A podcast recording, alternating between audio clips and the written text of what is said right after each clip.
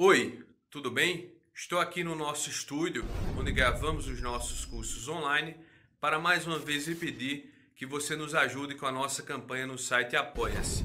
Com a doação mensal a partir de 10 reais, você nos ajuda não só a manter, como também a aumentar o nosso conteúdo gratuito aqui no nosso canal no YouTube. Então, se você gosta do trabalho que realizamos, pedimos que você não apenas curta, comente e compartilhe os nossos vídeos e se inscreva no nosso canal, mas que também nos ajude financeiramente, porque esses recursos vão ser decisivos para a manutenção desse projeto. Logo, se você gosta do que fazemos, pedimos que você entre no link aqui na descrição e faça a sua doação a partir de 10 reais.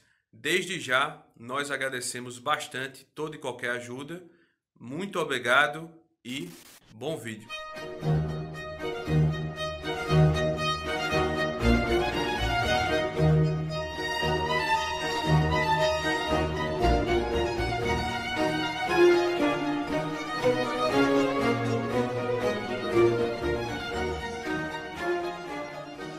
Bem, pessoal, boa noite.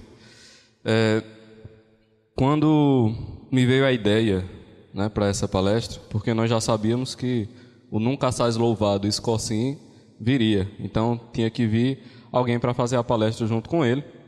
E ele havia me falado mais ou menos o tema, e eu fiquei um pouco em dúvida assim de como é que eu iria encaixar isso, né? Como é que eu iria encaixar a minha palestra com o tema dele. E aí dois acidentes entre aspas, né? Porque nos caminhos da providência não há coincidência mas duas postagens de pessoas completamente distintas, de universos completamente distintos, me deram a luz necessária para conduzir mais ou menos o que eu vou falar aqui. Por outro lado, confirmando a teoria de Mateus, segundo a qual faz dois anos que eu venho ministrando um curso, palestra por palestra, duas palestras por ano, basicamente, é, o que eu vou fazer aqui vai ser mais ou menos um apanhado e fechar um ciclo que nós iniciamos em 2017, se eu não me engano, com uma palestra junto com Mosten, que era sobre o livro 1984, A Nova Língua e o Debate Público Brasileiro. De lá para cá, nós falamos sobre o mito de Cassandra, nós falamos sobre educação, nós falamos sobre questões culturais relacionadas ao aborto.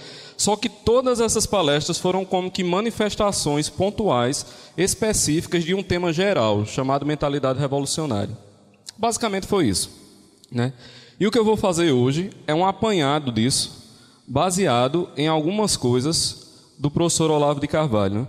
Eu vinha conversando com o Escocim hoje no carro, depois do almoço, e a gente vinha conversando o seguinte, que Olavo é assim, você tem o Olavo do Facebook, aí, né, vem mais para dentro. Aí você tem o Olavo dos livros. Aí já é um outro Olavo.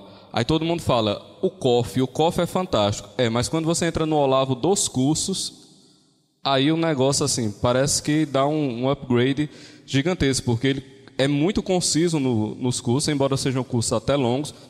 Mas, por exemplo, parte do que eu vou dizer aqui são os 20 primeiros minutos de um curso dele. Quer dizer, nos 20 primeiros minutos de um curso são tantas frases, tantas sentenças assim condensadas de, de conceitos muito amplos e muito profundos que dava para fazer sei lá, o ano inteiro só com aquelas frases que ele vai condensando no início do curso. Então, o tema é por que a política não é a solução investigando as origens do poder? Veja, quando você chega num ponto de politização de tudo, é porque você chegou num ponto de barbárie. Certo? Quando o máximo do horizonte de consciência é a política, nós já estamos lidando com pessoas diminuídas. E quando eu digo pessoas diminuídas, nem a gente tá olhando do Olimpo e dizendo, olha, os diminuídos. Não é isso. É a gente mesmo que está embarcando nesse negócio. Né? Porque uma das dificuldades uh, da, do estudo, por exemplo, da sociedade e da cultura, é que o agente que a estuda, de certa forma, é tocado por ela e a modifica. Não tem como você estudar, por exemplo, a cultura como se fosse dois agentes. Aqui está a cultura e aqui estou eu. Aqui está a cultura onde eu estou inserido e aqui estou eu. Então eu olho para ela com esse distanciamento. Isso é impossível. Porque até as palavras que você usa para delimitar o campo de estudo daquela cultura em que você está inserido foram, em certa medida, dadas pela cultura que você está inserido. Então, você não tem como ter esse distanciamento. Na verdade, quanto mais você tiver consciência de si, mais você vai ter consciência do mundo exterior. Então, na verdade, quando você entra na, na sua amplitude, na sua consciência mesmo, é quando você tem consciência do mundo que lhe cerca. É aquela velha história, né? O peixe ele não sente a água. Para ele ter consciência da água, ele precisa ter um mergulho muito profundo em quem ele é e como é o espaço sem água. Senão ele nunca vai saber o que é a água que o rodeia. Né? O peixe ele simplesmente não conhece a água. E hoje nós estamos vivendo num mundo em que a solução tudo passa pela solução política. Ou passa pela solução política, ou quando você trata de qualquer assunto, ele é reduzido à política. Isso é um negócio assim de um tédio insuportável, porque você não tem como conversar com ninguém sobre um assunto que imediatamente você é colocado num dos polos da discussão. Quer dizer, por exemplo, vamos pegar uma, um, um assunto que, para mim, que sou católico, é muito caro: doutrina social da igreja. Aí você diz: a igreja condena o comunismo. Condena. Inclusive, você tem decretos de excomunhão. Todos os papas, desde que a doutrina doutrina, né? Enfim, desde que o comunismo surgiu, que o comunismo não é uma doutrina propriamente, é uma cultura inteira. Mas desde que o comunismo surge, todos os papas têm negado o valor dele como aplicabilidade cristã. É, só que a igreja também condena o liberalismo. Mas quando você diz isso, você imediatamente é taxado de socialista fabiano, ou então você é um comunista disfarçado, disfarçado dentro da igreja. Rapaz, isso é uma loucura. Veja, se você começa a discutir nesses termos, você nunca vai conseguir chegar na solução daquilo que você almeja. Jamais. Nem vai conseguir conhecer o objeto que você se pretende estudar. Nunca. Porque essa tomada de posição ela já é um tipo de emburrecimento, porque a política ela é uma esfera da realidade. Se você transforma uma esfera na realidade, na realidade toda, você está lidando com um fenômeno de tipo religioso. Que isso que caracteriza um fenômeno de tipo religioso é uma explicação da totalidade do existir. Se você coloca a política nesse nível, você transformou a política numa crença, num dogma. E de certa forma é mais ou menos isso que acontece mesmo. Por isso que as pessoas dizem assim: rapaz, eu tentei convencer Fulano, estava claro os argumentos. Fiz certo, meu filho, mas quem disse que ele entrou nisso porque os argumentos lhe pareciam cristalinos? Ele não entrou nisso, ele entrou nisso porque ele teve uma adesão sentimental religiosa por aquilo. Você não vai convencer ele com argumentos lógicos, porque você está tratando com um fiel. Você está tratando com um crente num determinado tipo de religião. Né? Mas vamos voltar. Porque a política não é a solução. E aí, eu vi esse post aqui do professor Luiz Gonzaga de Carvalho Neto, que é o, o, um dos filhos de Olavo.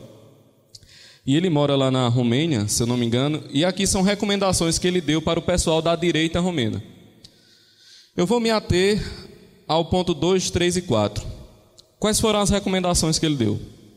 No ponto 2, se dediquem ao estudo da história romena, especialmente de seus heróis e santos. 3. Conheçam a literatura e o idioma romeno profundamente. Vocês estão aí? Tá, tá dando para ver? Tá, tá, né? Beleza. 4. Mergulhem no cristianismo ortodoxo romeno. Essa é a mais importante de todas as recomendações. Viram que eu comecei falando que chega um ponto em que a política ela torna-se um novo credo, não é isso? Não à toa, o ponto 4 ele diz que é o mais importante de todas as recomendações. Veja, ninguém combate uma cultura com argumentos racionais. Você combate uma cultura a partir do confronto com uma cultura mais enraizada e capaz de absorver aquela cultura que você está combatendo. Você pode combater certos elementos culturais, como por exemplo, até o professor Olavo diz esse, esse exemplo: você está lá com um índio amazonense de uma determinada etnia que costuma enterrar crianças que nascem com defeitos físicos. E aí você convence o cara, fala, rapaz, não é legal enterrar uma criança de um ano viva, né, porque ela, sei lá, tem uma mão diferente do, de uma mão saudável. Ele fez, é, realmente, não é legal não. Então, assim, Aí ele vai e aceita aquele argumento. Mas você nunca vai tirar completamente o ambiente cultural da cabeça dele via argumento. Nem se você mudar. Se você argumentar, por exemplo, aquele índio que é a cultura superior à cultura esquimó e colocar ele, tirar ele daquela cultura para ele morar como esquimó, ele vai ser um índio no gelo, mas ele vai continuar um índio. Você não tem como desaculturar uma pessoa mediante raciocínios. Você só tem como desaculturar uma pessoa mediante a exposição a uma cultura capaz de englobar a cultura na qual ele está inserido. Certo? Vão pegando esses conceitos assim, que no final vai fazer mais sentido. Pois bem, dito isto, eu também. É... Não, vamos para cá primeiro. Eu tinha colocado. Uma das coisas que o professor Olavo fala sobre a cultura é que é o seguinte: uma das dificuldades de lidar com a cultura é que a cultura ela não é um ente material. Você não vê cultura. Aí você diz, ô oh, Pedro, mas eu não vejo uma estátua, eu não vejo uma música. Sim, isso são reflexos da cultura. Mas isso não é a cultura. Você só compreende a cultura a partir de um exercício imaginativo. Mas você não consegue ver a cultura como ente. Você consegue ver os reflexos dela espalhados. E aí o professor Olavo dá uma certa definição. Ele falando dessas obras, da, dos tipos de edifícios, dos tipos de música, literatura, etc., ele diz o seguinte: isso não é cultura, isso são os testemunhos da cultura, isso são os rastros da cultura. A cultura em si mesma, ela não está em nenhum objeto material. Ela está, por assim dizer, no espírito que produziu esses objetos. E o que é o espírito? Espírito é, sobretudo, uma intenção, uma vontade dirigida a um fim. Veja, o, a intenção que move o fato de você construir a Capela Sistina, o fato de você construir Notre Dame, o fato de você construir, sei lá, esses monumentos ridículos que existem hoje por aí, essa intenção ela é a natureza da cultura. Aquele monumento, ele é apenas um testemunho, um rastro dessa intenção. E sobre essa intenção paira todo o ambiente social, todo o ambiente social paira sobre isso, inclusive a política. A política é uma casca. Sabe aquilo que a gente aprende na escola da estrutura da Terra, que você tem aqui o núcleo, você tem aqui o manto interior, se eu não me engano, o manto exterior maior, e você tem a, a crosta terrestre, a camada aqui mais sólida. Pronto. A política e tudo mais, essa camada são as placas tectônicas se batendo sobre um manto efervescente. A cultura é o manto, tudo o que acontece na sociedade são os movimentos das placas tectônicas. Absolutamente tudo. E tudo tem reflexos muito profundos. Você não tem como ter um, um, elemento cultural, um rastro cultural que não tenha raízes muito profundas no núcleo da coisa. Veja, eu estava conversando com uma colega minha, ela tem. Ela entrou na faculdade agora de gastronomia, acho que tem um ano e pouco de faculdade de gastronomia. E aí ela começou a namorar com um vegano. E estava naquela coisa, né? Apaixonadíssima, é óbvio. Tudo que ele faz é a coisa mais linda do mundo, como é de praxe, não há nada condenável nisso. Mas aí nós começamos a conversar sobre o veganismo. E ela disse: Rapaz, eu comi comidas veganas e são deliciosas. Eu, fiz, eu não estou dizendo que são ruins. Podem ser muito boas, inclusive. Mas tu não acha interessante assim ter uma técnica diferente que não use leite, que não use queijo? Fiz, Acho. Como técnica culinária, não tem problema nenhum. A minha pergunta é: o veganismo foi criado como uma técnica e depois enraizado como uma visão de mundo, ou ele foi uma visão de mundo do qual decorreu uma técnica? Esse é o ponto. Percebe? Então, um princípio básico da natureza diz que existe cadeia alimentar, meu filho. Não há pecado, não há moralidade em um leão comer uma zebra. Então, o veganismo é o seguinte: ou ele está certo na teoria e errado na prática, ou ele está certo na prática e errado na teoria. Porque se você diz que a natureza ela é a medida de todas as coisas e que não existe diferença nenhuma entre mim e uma galinha, de modo que nem a galinha pode ser morta, nem eu, então você está se colocando no mesmo nível da natureza, não é? Ótimo. Só que pelo que eu me lembre, para você respeitar alguém como igual, você tem que seguir as regras da pessoa. Então, se eu sou igual à natureza e não tem distinção moral entre mim e ela, isso implica dizer que não há nada de errado em eu comer uma vaca porque a cadeia alimentar faz parte da natureza. Então eu estou na casa, em Roma, faça como os romanos. Se eu estou na casa da pessoa, eu sigo as regras da pessoa. Então, se entre mim e a natureza não há distinção moral, não há problema nenhum em eu participar da cadeia alimentar. Mas se entre mim e a natureza há uma distinção moral, então o princípio básico do veganismo está errado. Então a minha vida vale mais do que a da galinha. logo não tem perigo em ela ser morta e ser cometido um assassinato. Mas qualquer morte de um humano é um assassinato. Vocês pegaram isso? Então, no, no final das contas, você diz: mas o que é que isso tem a ver? Isso tem a ver um negócio. A nossa civilização inteira foi fundada numa distinção entre criador e criatura e numa distinção e hierarquia de valores entre as criaturas. Na medida em que eu destruo isso, todo o arcabouço cristão, por exemplo, ele é completamente incompatível com o veganismo, nesse sentido. Na verdade, do ponto de vista cristão, o veganismo é praticamente idolatria.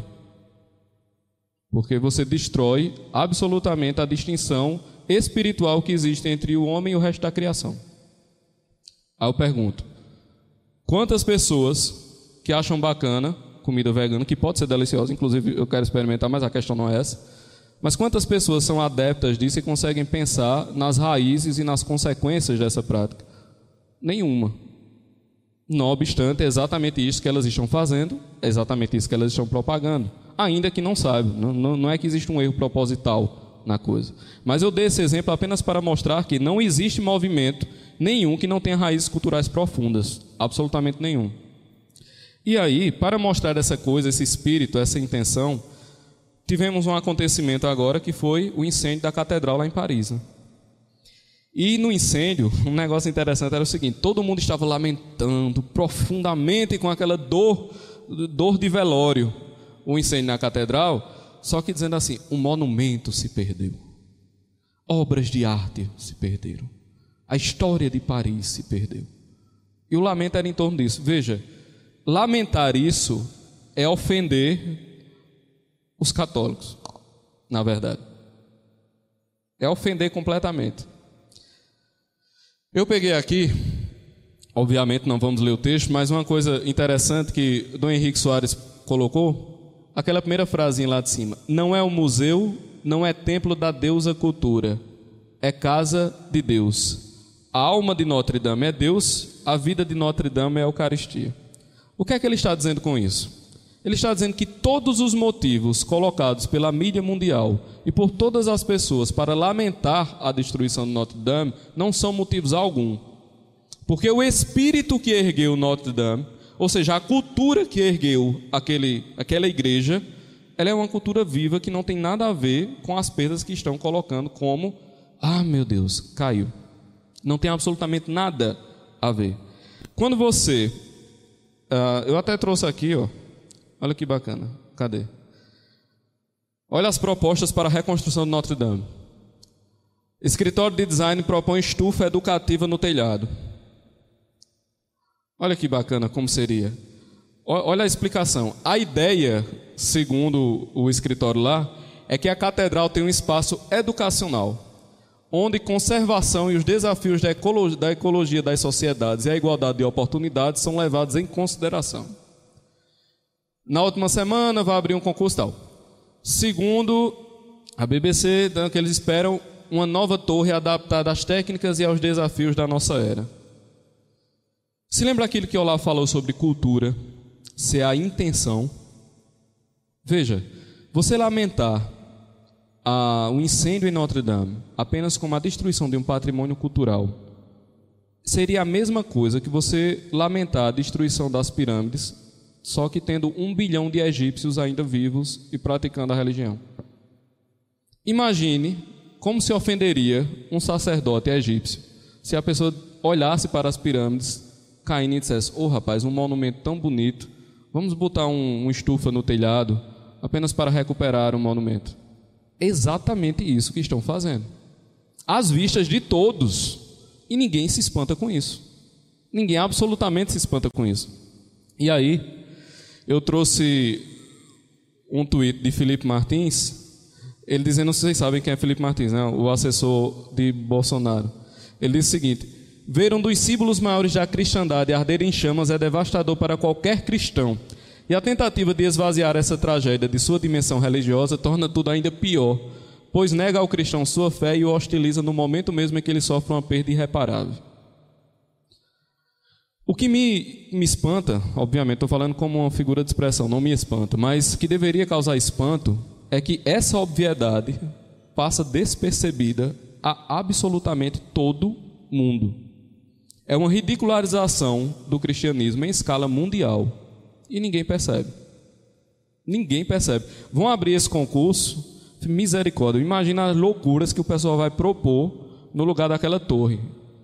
Veja, se, se a cultura que ergueu aquela catedral já é vilipendiada desse jeito, o incêndio da catedral não é nada. Porque uma cultura rica e forte, ela constrói mil catedrais daquela. Não é um incêndio que vai parar uma cultura, mas se a cultura deixa de, de ser a seiva do negócio, então acabou tudo. Acabou absolutamente tudo. Não, não é uma perda. Veja, a perda da, do senso religioso na França, ela é absolutamente mais devastadora do que a destruição de todas as catedrais históricas francesas. Absolutamente. Não tem nem como comparar uma coisa com a outra. E aí, é, é, já que a gente falou em Felipe, eu não resisti em trazer isso para vocês. Ele postou isso aqui no dia da, da, do incêndio. Ele dizendo assim, que, e respondendo-lhes, ele disse: Digo-vos que se estes se calarem, as próprias pedras clamarão. Vocês sabem essa passagem da Escritura, né? Ela fala que se a pessoa não fizer, vai chegar um ponto que as próprias pedras vão fazer. O que ele está dizendo aqui, basicamente?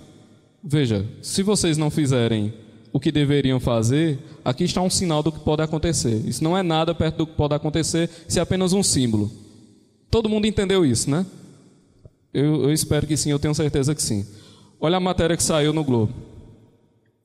Assessor de Bolsonaro relaciona incêndio em Notre Dame à destruição do Ocidente. Em rede social, Felipe Martins posta foto das chamas e cita versículo que fala em clamor das pedras. Aí a explicação aqui na legenda de baixo. Segundo, aqui não dá para ver não, vou ver daqui. Segundo o Corpo de Bombeiros, o incêndio provavelmente está ligado a reformas do edifício que estão em curso. Ou seja, não está ligado à destruição do Ocidente. Vocês entenderam o nível de analfabetismo e estupidez dessa matéria? Isso é um negócio assim absurdo, mas tem mais. Ele explica, né? Ah, Nesse contexto, eu tomei emprestado a referência para dizer que há um claro descuido com o nosso legado histórico e civilizacional, e que, se não lembrarmos disso, seremos lembrados pelas próprias pedras, como está acontecendo nesse caso ou aconteceu no caso do Museu Nacional. Aí vem a explicação de uma teóloga que eles consultaram, um especialista, dizendo o seguinte: que a passagem diz respeito à não recepção de Jesus por parte do povo de Israel. Não há aí uma analogia com a destruição do Ocidente. Aí ela arremata embaixo. A Bíblia é um texto vivo e aberto a interpretações, exceto a de Filipe, naturalmente. Mas acredito que essa seja uma visão pouco apolítica, que exime os seres humanos de suas culpas. Ou seja, a teóloga não conseguiu pegar um simbolismo básico. Por quê? Porque ela estava imersa numa visão política do incêndio. E a visão de Filipe parecia apolítica demais. Logo, tiraria a responsabilidade das pessoas. Ora, se a própria estrutura da frase de que se você não fizer nada as pedras falarão, ela está colocando a responsabilidade em você. É óbvio. Mas para ela não, isso é muito apolítico, isso tira a responsabilidade das pessoas. É uma teóloga de onde, meu Deus? Da PUC Rio, da Pontifícia Universidade Católica do Rio de Janeiro. Aí você vai fazer um curso de teologia. Eita, esse rapaz tem um diploma da PUC no Rio. Olha a professora. Essa daqui. Pois bem, isso aqui era só para ilustrar o estado de coisas, certo?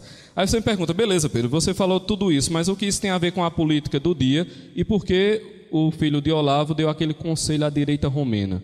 Bem, tem uma pessoa que também não concorda que isso tem relação com a política do dia. Essa pessoa é o delegado Valdir, um dos líderes, ai Deus, do governo no Congresso, né? E ele falando da, de Olavo de Carvalho, da família Bolsonaro tal, ele diz o seguinte: ó, Bolsonaro tem que dar um basta nesse astrólogo que comanda dois ministérios, pois as pessoas querem educação, saúde e segurança. E emendou: basta de discutir ideologia. Todo mundo espera isso do Brasil. Temos que dar um passo à frente, gerar emprego.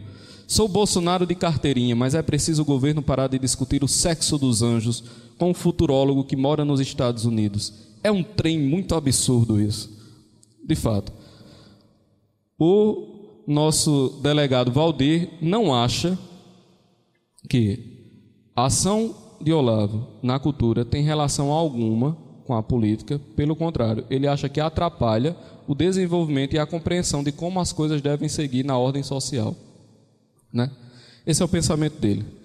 Porque isso é uma loucura completa? Pelo seguinte: quando a gente fala que a cultura ela tem relação com tudo, a gente fala que os movimentos culturais, todos os movimentos culturais, desde a maneira que eu falo, a maneira que eu me expresso, a maneira que eu compreendo as coisas, a maneira que eu lido com meus filhos, a maneira que eu sento à mesa, tudo isso tem reflexos sociais absurdos e toda a sociedade se move em torno disso. Eu quero deixar isso aqui bem claro, porque senão não tem como avançar, certo? Ótimo. Então, como é que eu, eu, uma pessoa comum, a minha ação, ela tem efeito e mostra que o delegado Valdir está errado? E como é que eu posso me elevar a ponto desse efeito ser consciente? Esse é o ponto. Como é que eu posso perceber as coisas de maneira consciente? Veja, na aula 1, do COF, Olavo fala de um negócio chamado confiabilidade máxima. Ou seja, todos nós, todos nós, nós temos que ter uma postura filosófica. Filosofia não é cultura filosófica. Filosofia, em sua quase totalidade, é uma postura filosófica. Aquela pessoa que diz assim: Você é filósofo porque eu sei o que todos os filósofos disseram. Sim, meu filho, mas você fazer um dicionário não lhe torna Machado de Assis. Você conhecer todas as palavras não lhe dá capacidade de escrever um romance. A diferença entre uma pessoa que faz um dicionário para uh, a pessoa que escreveu Dom Quixote é a mesma diferença de uma pessoa que conhece todos os filósofos e acha que é filósofo. Vocês percebem? Essa atitude filosófica. O que é atitude filosófica? É a questão de como você conhece. É a ciência, como você se relaciona com o conhecimento e com o mundo à sua volta. Pois bem, Olavo fala de uma coisa chamada confiabilidade máxima. O que é isso? A gente tem que ter uma postura de tal maneira que, quando nós examinarmos uma determinada situação, a gente consiga extrair daquele exame um grau de certeza, obviamente não no nível da onisciência, porque aí nós estaríamos falando no nível da divindade, mas um grau de certeza que me dê um, um certo pé no chão capaz de eu afirmar: isso é dessa maneira. Um grau de confiabilidade segura. Mas qual é o problema para eu ter esse grau de confiabilidade? É o seguinte Ninguém raciocina a partir dos dados dos sentidos, a gente raciocina a partir dos dados da memória, ou seja, eu vejo uma coisa, tal informação me chega pelos sentidos, essa informação é gravada na minha memória e eu raciocino sobre o conceito que está na minha memória. Só que para isso eu tenho que usar um negocinho chamado linguagem. Qual é o problema da linguagem? Não existe uma linguagem feita só para você, para seus problemas e para as coisas que você quer dizer. A linguagem você já extrai da cultura em torno. Quando você tem uma cultura em torno pobre, você perde a capacidade de descrever as coisas e você perde a capacidade de perceber as coisas com um grau de confiabilidade segura. Por quê? Você começa a usar termos que são incompatíveis com o objeto que você está querendo descrever, com o objeto que você está querendo uh, conhecer dele. Muitas técnicas uh, de tratamento psicológico, elas usam um, uma, uma ferramenta simples. Fale. Descreva a situação que você acha que está passando. Quando você começa a falar e a descrever aquilo, aquelas imagens que estavam soltas na sua memória, elas começam a se encadear, se encadear de tal, encadear, elas começam a se encadear de tal maneira que toma sentido na sua mente, apenas pelo fato de você descrevê-las corretamente. Quando você está numa cultura pobre, essas ferramentas de descrição da linguagem, elas são incompatíveis com o nível de informação que você precisa e com as informações que lhe chegam. Qual é a consequência disso? Você começa a não entender você começa a ficar chateado porque não entende, você começa a ficar muito chateado porque as pessoas não entendem o que você está dizendo, e as pessoas começam a ficar altamente aborrecidas porque elas não conseguem entender de verdade o que você está falando, você fica chateada com elas, elas ficam com raiva de você, pronto. Eis o Brasil. É exatamente isso. Qualquer reunião de pessoas é isso. Por quê? As pessoas não conseguem descrever o que elas estão passando. Isso é fruto de quê? Isso é fruto de uma linguagem. Eu um choque aqui. Isso é fruto de uma linguagem pobre, que está no entorno da cultura da pessoa. Então, como é que eu faço para me elevar? O primeiro ponto é: para que você tenha uma consciência de quem é e das coisas que estão em torno, você tem que adquirir uma linguagem sólida. Para adquirir uma linguagem sólida nesse tipo de cultura que nós estamos, você tem que se aculturar. E esse também é um ponto. Não tem como você ter uma noção dos impactos da sua cultura sobre você, sobre seu mundo, o mundo à sua volta e o seu mundo interior, se você não compará-la com outras culturas, não apenas geograficamente, mas temporalmente. Ou seja, a pessoa tem que ter acesso às culturas que lhe antecederam no tempo. Não apenas, ah, então vamos para uma cultura, uma cultura um pouquinho melhor, vou para a Alemanha. Meu filho, se você for para a Alemanha de hoje, não importa. Ah, não, eu estou na Paraíba, eu vou para o Rio. Pronto, quem está dando aula é essa pessoa lá no Rio de Janeiro. Também não importa, certo? Não é uma questão geográfica, também é uma questão temporal. A própria ideia de que a nossa época ela é superior porque ela é mais nova já é uma estupidez completa. Tem uma palestra inteira sobre isso, na verdade, vocês dêem uma olhadinha lá. Pois bem, esse contato atemporal faz com que eu julgue a minha cultura sob olhos de culturas anteriores que legaram muitas vezes esse estado de coisas e que são superiores àquela que eu estou. Então, um dos truques de você destruir completamente a educação de uma nação é você ficar cada geração inventando novos métodos, novas coisas e impedindo as pessoas de terem acesso à cultura que os precedeu. Se nós chegarmos num ponto, e já chegamos, em que um moleque de 17 anos não consegue ler Machado de Assis, não estou dizendo que ele consegue perceber tudo que está lá, não, porque com 17 anos, pelo amor de Deus, talvez com 27 anos você entenda os dramas humanos que estão lá em Machado, talvez. Né? Com 37 já dá, mas com 27 talvez. Mas eu estou dizendo assim: se ele conseguir ler uma página daquilo e não conseguir extrair pelo menos o sentido mais literal daquilo, as palavras não começarem a fazer sentido para ele, meu filho, essa civilização já caiu.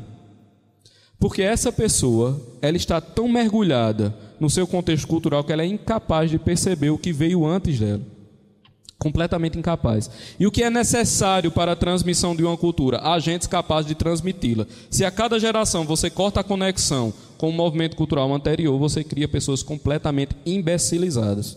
Porque elas vão achar que o que está acontecendo no tempo presente é o auge da humanidade. Então elas vão ficar burras e arrogantes. Bem, bem-vindo ao ensino médio. Sério, assim, não é xingamento. Veja, de verdade, não é xingamento, nem nem, nem raiva, nem violência contra. Mas é porque, é, de fato, é isso. Pegue. Raramente você vai encontrar uma pessoa de 13, 14, 15 anos que ela tem uma noção de tempo, até pela própria idade, mas pega aí os seus marmanjos na casa dos 20 e poucos, 30 e poucos que graçam por aí. O sentido de temporalidade para eles é o que é uma coisa antiga, é uma coisa que aconteceu há 5 anos atrás. Uma coisa que aconteceu há 20 anos atrás já é um negócio quase absurdo.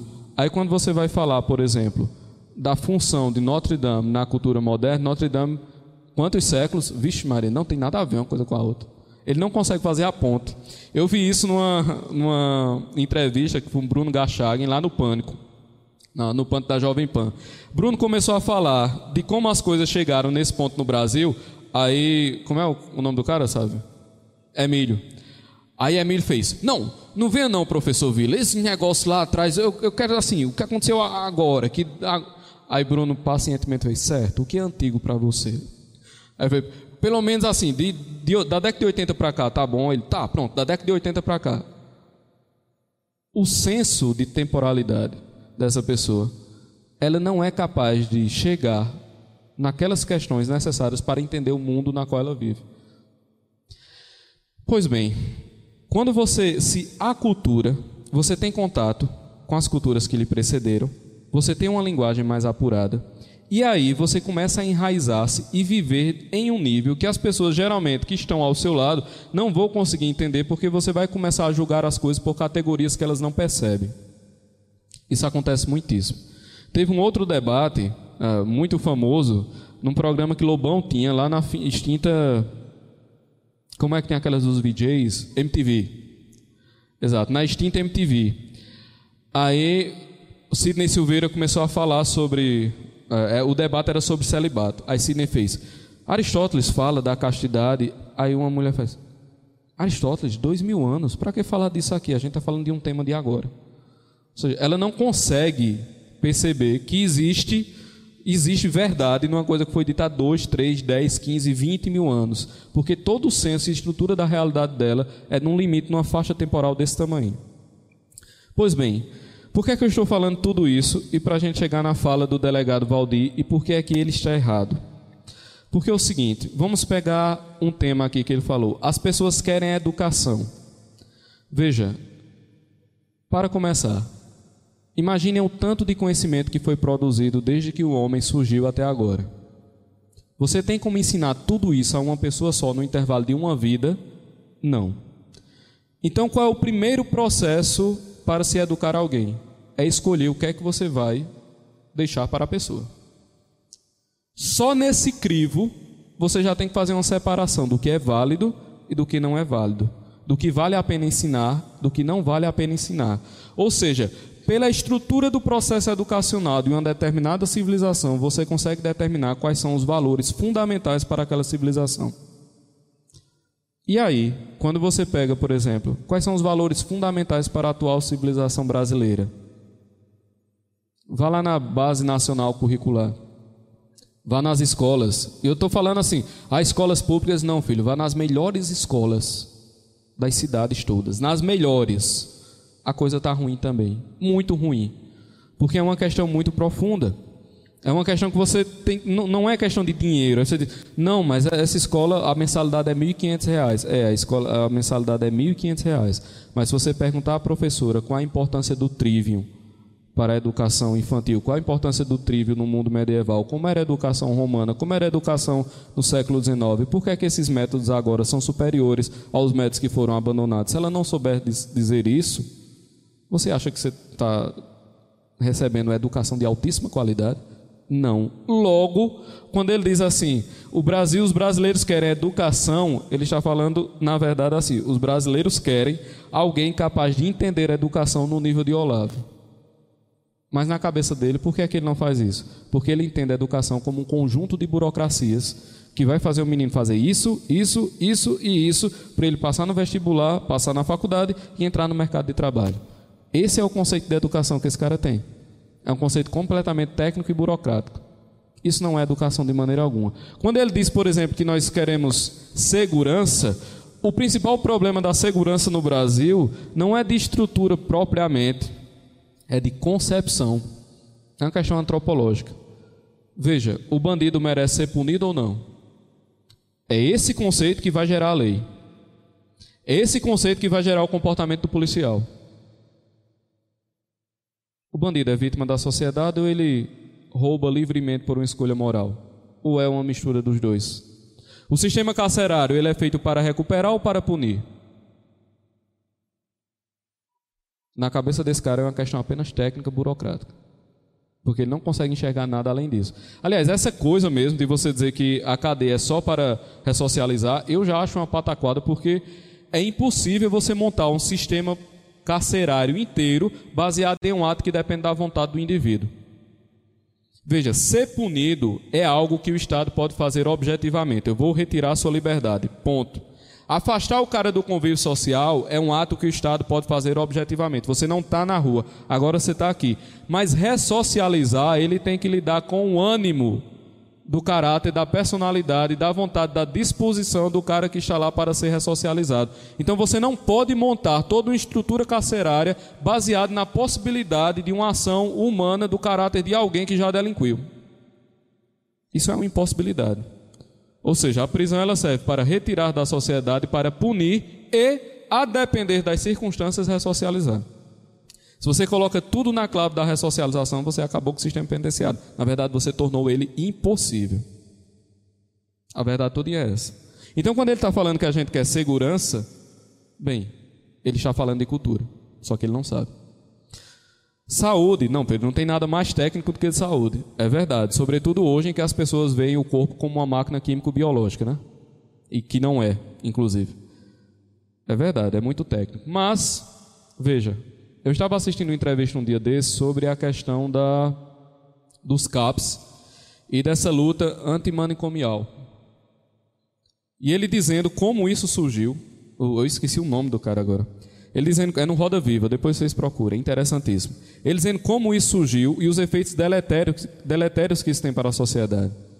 É, eu sou de família pobre, né? não que a gente tenha ficado rico, nós somos muito tradicionais nesse aspecto, ainda continuamos, mas é, um, um dos nossos vizinhos lá tem uma pessoa na família que é esquizofrênica em, em um nível muito, muito grave. E aí chegou num ponto em que eu ainda frequentava mais por lá, e chegou num ponto que ela estava começando a ter susto e achava que o pessoal estava querendo matá-la. Veja, nesse momento, ter essa pessoa em casa é um problema seríssimo, certo? A mãe idosa, os irmãos não estavam mais. Imagine uma senhora de setenta e poucos anos tentando segurar uma jovem de vinte e pouco, enfurecida e achando que a mãe está querendo matar ela. Vocês acham que isso dá certo? Não tem como um negócio desse dar certo. Ela não tinha como ficar. Para ficar com ela em casa é muito difícil também, pelas circunstâncias. Mas o que é que acontece? Simplesmente não há alternativa. Por conta desse conceito inteiro da luta antimanicomial. E eu me lembro que uma vez eu estava no Detran, eu estava com um livro de Olavo de Carvalho sobre Maquiavel. Era Maquiavel, a confusão demoníaca. Eu estava lendo lá enquanto esperava. Né, todo mundo sabe como o Detran é celery e aquela coisa toda. E eu estava lá esperando a rapidez do pessoal e lendo. Aí chegou uma, uma moça, sentou do meu lado e ela olhou, viu lá, lá, viu o negócio Maquiavel, achou que podia puxar uma conversa sobre aquilo. E aí eu descobri que ela fazia um doutorado em Recife. E o doutorado dela era sobre a loucura. O que me pareceu muito adequado ao término da conversa. E aí, quando a gente começou a, a conversar lá, ela disse, no meio da conversa, ela disse o seguinte: a loucura é uma projeção da sociedade sobre o doente. Veja, a pessoa não é louca ou perigosa, é a sociedade em torno que é opressora e projeta perigo naquela pessoa. Isso é verdade. Eu já não, eu já não contradizo, porque, afinal de contas, né? Eu já estava projetando perigo nela. Mas, veja, eu estou dando um aspecto da realidade da saúde, que é algo altamente técnico, de fato, e a gente vê que tem relação profunda com a cultura. Para irmos aos pontos finais, cadê? Isso, mais para frente. Aqui. Algo que nós temos que ter bem claro em mente, e aí nós voltamos aos conselhos do professor no início, do professor Filho, do professor Olavo, de estudar literatura e história romena. Veja, uma das coisas que Olavo sempre disse sobre a atual conjuntura é que você colocar um presidente lá, um cargo nominal, não serviria de nada se antes não tivesse uma reforma cultural. Nós estamos vendo os impactos disso acontecer. O que está acontecendo hoje no governo não é uma disputa de cargos, é uma disputa de duas visões de mundo. O que nós estamos vendo acontecer hoje com o governo Bolsonaro é uma disputa de duas culturas. A cultura conservadora, enraizada no cristianismo que fundou esse país, e a cultura moderna, positivista, comunista. Basicamente é isso. São duas culturas distintas.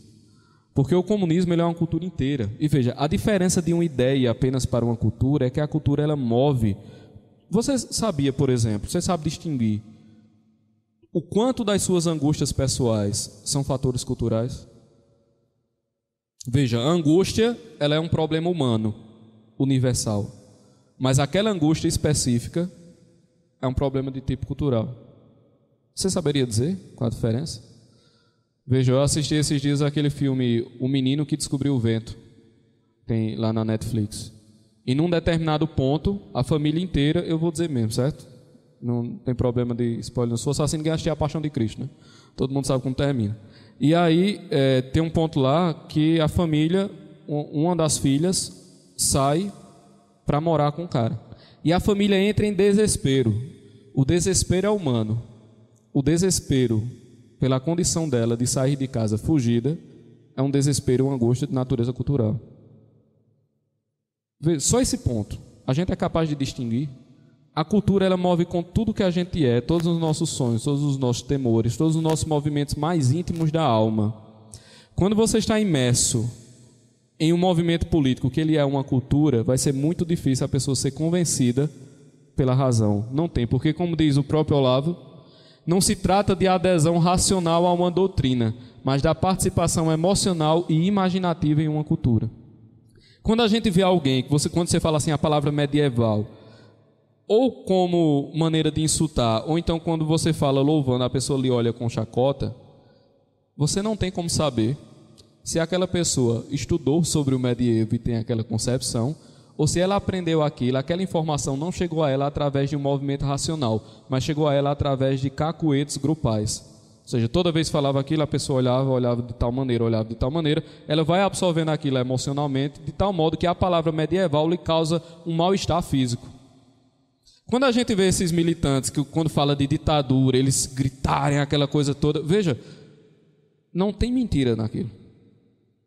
O mal-estar é físico mesmo. Passando lá no Stories, né? Aí tem. Aí eu vi assim: antes de ficar com alguém, pergunte se ele votou em Bolsonaro. Veja, essa repulsa física à sua concepção política indica que a pessoa não tem aquela posição por via racional. Ela já está imersa numa cultura, de tal modo que aquilo move o ser dela inteiro, inclusive fisicamente. E aí você quer convencer a pessoa e você diz, mas rapaz, mas eu esclareci tudo. Eu fiz, mas meu filho não é uma questão de que ele não sabe. É uma questão que é a mesma coisa que você pegar um brasileiro e tentar torná-lo um japonês do século XVI. É a mesma coisa que você pegar um romano e tentar torná-lo um americano. Não vai conseguir. Por quê? A única maneira de convencer essa pessoa é pelo reforço cultural de uma cultura mais sólida e mais forte. E aí nós voltamos ao último ponto que o filho de Olavo fala lá para a direita romena. Sobretudo, enraizar-se no cristianismo ortodoxo romeno. Por quê? Por mais que você tenha mini culturas, por exemplo, de certa forma, você já tem aqui, tipo, pega alguém que um dos fundadores do instituto. Se você começar, vamos sair todo mundo para comer. Suponhamos que você não conhecesse ninguém. Eu lhe garanto que em 10, 15 minutos de um olhar atencioso, você saberia dizer quem era do instituto e quem não era. Pelo jeito, pelo tipo de conversa, às vezes pelo jeito de vestir, pelo jeito de falar. Você sabe, você consegue identificar. Então, essa mini cultura, ela existe demais. Só que uma visão religiosa do mundo, não existe nada mais poderoso. Absolutamente nada mais poderoso do que isso. Porque ele move tudo o que você é nessa vida e na próxima. Vocês conseguem conceber um conjunto cultural mais forte do que esse, que ultrapassa inclusive a barreira histórica para a barreira eterna? Não tem. Então, quanto mais fragmentada estiver a cultura religiosa que construiu aquela civilização, mais frágil estará aquela civilização. O Islã, ele não virá por argumentos. Ele virá porque a cultura é mais enraizada. Ele virá porque é uma cultura mais sólida. Eu, inclusive, trouxe aqui e recomendo para vocês esse livro, Submissão. Sim, se você ler esse livro, você entende o que está acontecendo na França, certo? E o interessante é que ele vai descrevendo, quem, quem, quem lê com cuidado, vai vendo que ele vai colocando em praticamente todos os pontos que o domínio cultural já estava praticamente implementado. O domínio político e econômico foi uma desculpa, mas o domínio cultural já estava implementado. Ele deixa isso muito claro no livro. Para nós voltarmos ao delegado Valdir, essa cultura assombrará a minha vida para sempre. Eu peguei um texto de Olavo, ele falando o seguinte, sobre o positivismo dos militares e sobre o pragmatismo. E aqui nós vamos pensar no tudo que está acontecendo: Mourão, Santos Cruz, é, o Congresso, Brasília, o que está acontecendo com o PSL, o que está acontecendo com Alexandre Frota. Veja só, chegamos num ponto no Brasil que nós estamos discutindo os movimentos interiores de Alexandre Frota. Misericórdia. Aí Olavo diz o seguinte: ó, essa aqui vale a pena terminar com ela, certo?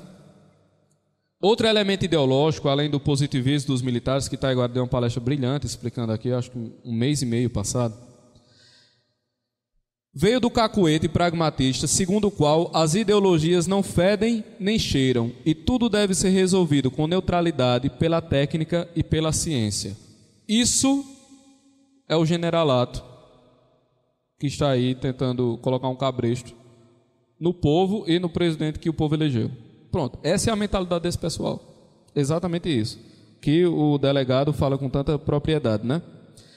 Não espanta nada que fizessem para não espanta que nada fizessem para construir um partido de massa, uma militância popular e reduzissem a política a conchavos de gabinete, onde os técnicos, pairando asepticamente acima das de discussões ideológicas, tinham sempre a última palavra. Aí você diz, ele escreveu isso essa semana, né? Agosto de 2012.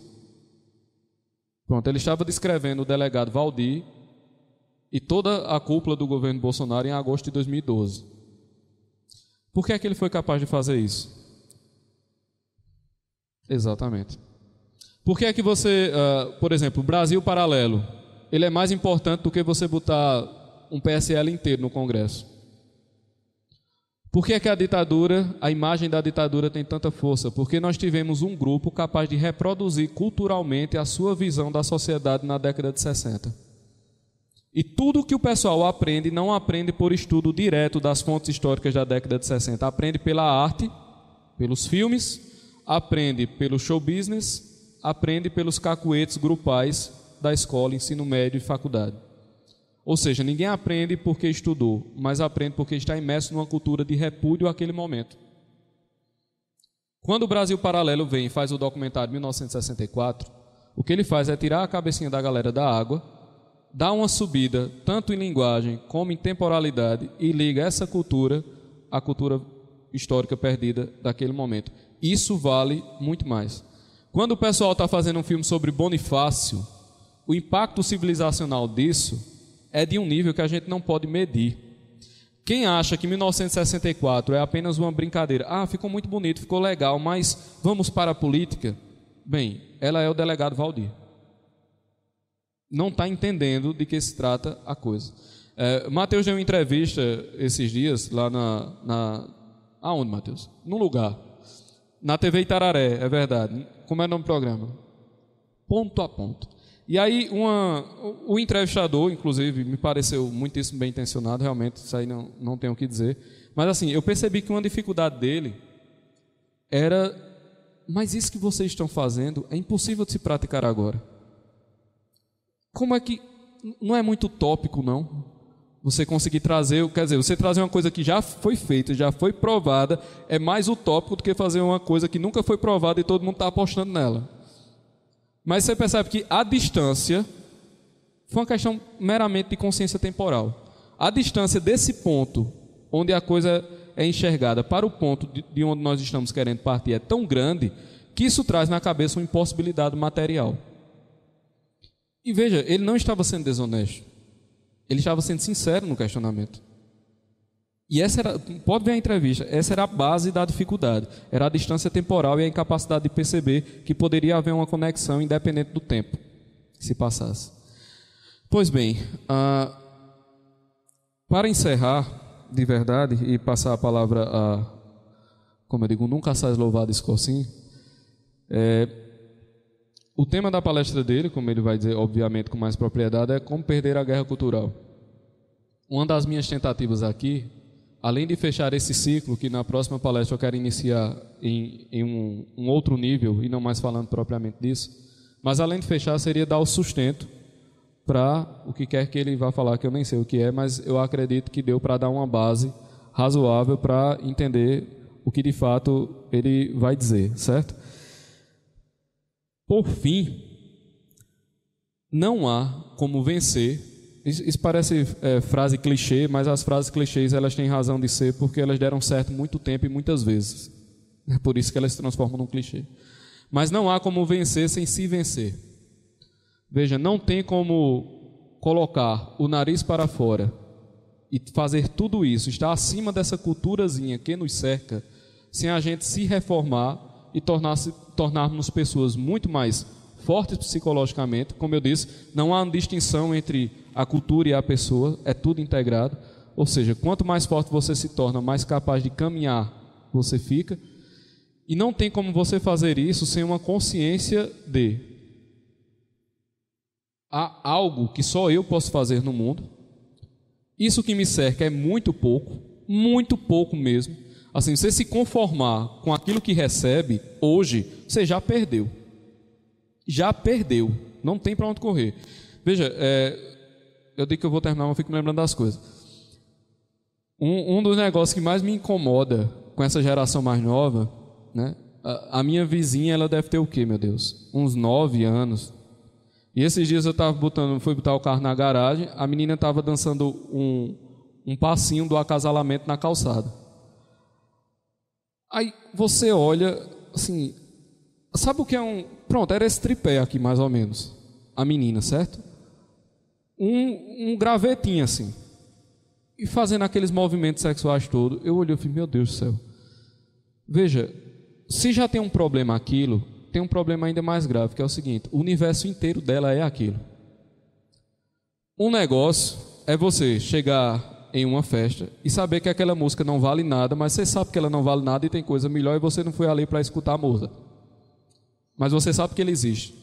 Outra coisa é não fazer nem ideia que Moza existe e você achar que aquilo é o supra-sumo do negócio. Como uma vez nós estávamos, eu e Mateus, quando a gente era jovem, a gente estava numa festa e uma pessoa disse assim: Não, eu escuto de tudo, de, de Safadão a Renato Russo. Veja, o horizonte, o horizonte inteiro era de Safadão a Renato Russo. Quer dizer, Renato Russo era o auge, o máximo de música que a pessoa conseguia conceber. Isso é muito mais importante, isso é muito mais perigoso, isso é muito mais danoso, isso é muito mais urgente do que um milhão de reuniões no Congresso. Sabe? A política é aquele negócio assim, que você vai lá e resolve como você analisa um exame de laboratório. Você vai lá, tem que fazer isso, aí você resolve isso e passa para a coisa mais importante. Você resolve isso e passa para a coisa mais importante. Porque, obviamente, ninguém vai virar um monge a seta, né? Você tem que viver no mundo. Mas você tem que conceber que a política, ela não é a solução. Até porque a política é uma coisa genérica, o que existe são pessoas. Quanto melhor a qualidade das pessoas, melhor a qualidade do contexto social como um todo. E basicamente é isso. Muito obrigado. Deixo vocês em mãos mais responsáveis, nosso querido Escocinho. Obrigado.